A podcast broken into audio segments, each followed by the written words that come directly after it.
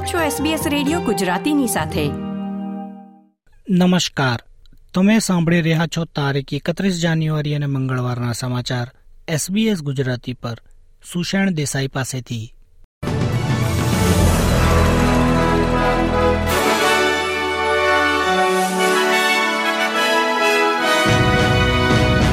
આજના મુખ્ય સમાચાર. ઘરેલુ હિંસાનો ભોગ બનેલી વ્યક્તિને મળશે દસ દિવસની પેડ રજા. ઓગસ્ટ સુધીમાં કેશ રેટમાં વધુ ચાર વધારાની સંભાવના અને સ્ટીવ સ્મિથ અને Beth મુનીને cricketer of the year award.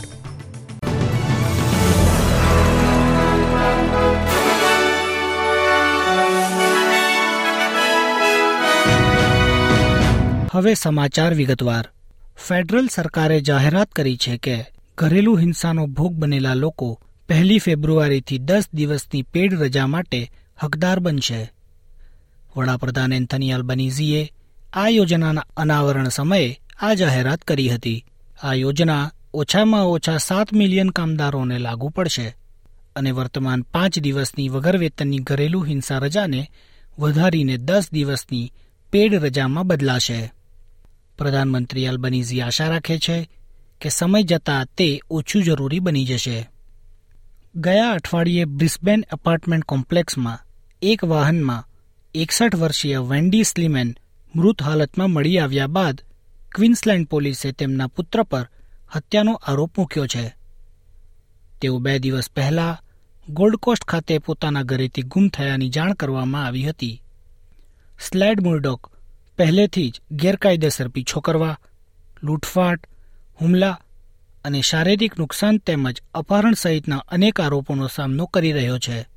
ત્રીસ વર્ષીય આરોપીને હત્યાના આરોપસર આજે સવારે કોર્ટમાં પ્રસ્તુત કરવામાં આવ્યો હતો અને ત્યારબાદ તેને કસ્ટડીમાં મોકલવામાં આવ્યો છે. બોન્ઝા ઓસ્ટ્રેલિયાની સૌથી નવી બજેટ એરલાઇન ઓછી કિંમતની ફ્લાઇટના વચન સાથે આજે પ્રથમ વખત ટેક ઓફ કરશે. ક્વીન્સલેન્ડના પ્રવાસન મંત્રી સ્ટર્લિંગ હિંચલીફે દાવો કર્યો છે કે આ નવી એરલાઇનની શરૂઆત પંદર વર્ષમાં ઓસ્ટ્રેલિયાની પ્રથમ ઉચ્ચ ક્ષમતા અને ઓછા ભાડાની સ્ટાર્ટઅપ છે. પ્રથમ ફ્લાઇટ ક્વીન્સલેન્ડના દરિયા કિનારાના વેકેશન સ્થળો સનશાઇન કોસ્ટથી વિટ સન્ડેને જોડશે. ચીફ એક્ઝિક્યુટિવ ટીમ જોર્ડન દાવો કરે છે કે એરલાઇનનો ઉદ્દેશ્ય ઘણા ઓસ્ટ્રેલિયનો માટે ઉડ્ડયન અનુભવમાં સુધારો કરવાનો છે. અર્થશાસ્ત્રીઓ દ્વારા આગામી મહિને વ્યાજ દરોમાં પોઈન્ટ પચીસ ટકાનો વધારો થવાની શક્યતા જાહેર કરવામાં આવી છે, જેમાં ઓગસ્ટ સુધીમાં એકંદરે ચાર વધારા થશે. જે જીવન ખર્ચ અને પ્રોપર્ટી માર્કેટ પર વધુ દબાણ વધારશે. ડિસેમ્બરમાં માસિક કન્ઝ્યુમર પ્રાઇસ ઇન્ડેક્સ ઊંચા છૂટક વેચાણને કારણે આઠ પોઈન્ટ ચાર ટકાના નવા શિખરે પહોંચ્યો હતો. ડોઇચા બેંકના ઓસ્ટ્રેલિયાના ચીફ ઇકોનોમિસ્ટ ફિલ ઓડોનાગોનો દાવો છે કે આ વધારો આવનાર મહિનાઓમાં કેશ રેટને ત્રણ પોઈન્ટ એક ટકાથી ચાર પોઈન્ટ એક ટકા સુધી લઈ જશે. ફ્રાન્સ અને ઓસ્ટ્રેલિયા સંરક્ષણ અને આબોહવા પરિવર્તન જેવા મુદ્દાઓ પર સાથે કામ કરવાનું વચન આપતા પેસિફિક વિસ્તાર પર તેમનું ધ્યાન ફરીથી કેન્દ્રિત કરી રહ્યા છે. બંને દેશોના સંરક્ષણ અને વિદેશ પ્રધાનો પેરિસમાં પ્રાદેશિક સુરક્ષા પર ચર્ચા કરવા માટે મળ્યા હતા, જેમાં સંરક્ષણ પ્રધાન રિચર્ડ માલ્સ વિદેશ પ્રધાન પેની વોંગ, ફ્રાન્સના વિદેશ પ્રધાન કેથરીન કોલોના અને સશસ્ત્ર દળોના પ્રધાન સેબેસ્ટિયન લેકોર્નુએ તમામ બેઠકમાં હાજરી આપી હતી.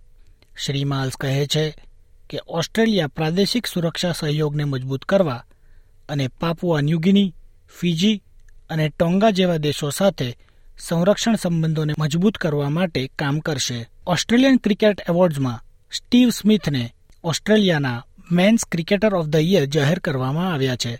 ચાર વખત ઇનામ જીતનાર તેઓ રિકી પોન્ટિંગ અને માઇકલ ક્લાર્ક બાદ ત્રીજા ઓસ્ટ્રેલિયન ક્રિકેટર છે. જ્યારે બેથ મુનીને વર્ષની સર્વશ્રેષ્ઠ મહિલા ક્રિકેટરનો ખિતાબ અપાયો છે. તેમણે બીજી વખત આ ખિતાબ પ્રાપ્ત કર્યો છે. બે હજાર વીસ પછી પ્રથમ વખત કોઈપણ રોગચાળાના નિયંત્રણો વિના આ એવોર્ડ નાઇટ યોજાઈ હતી. આજના સમાચાર સમાપ્ત થયા. ધન્યવાદ. લાઇક શેર કોમેન્ટ કરો. એસબીએસ ગુજરાતીને ફેસબુક પર ફોલો કરો.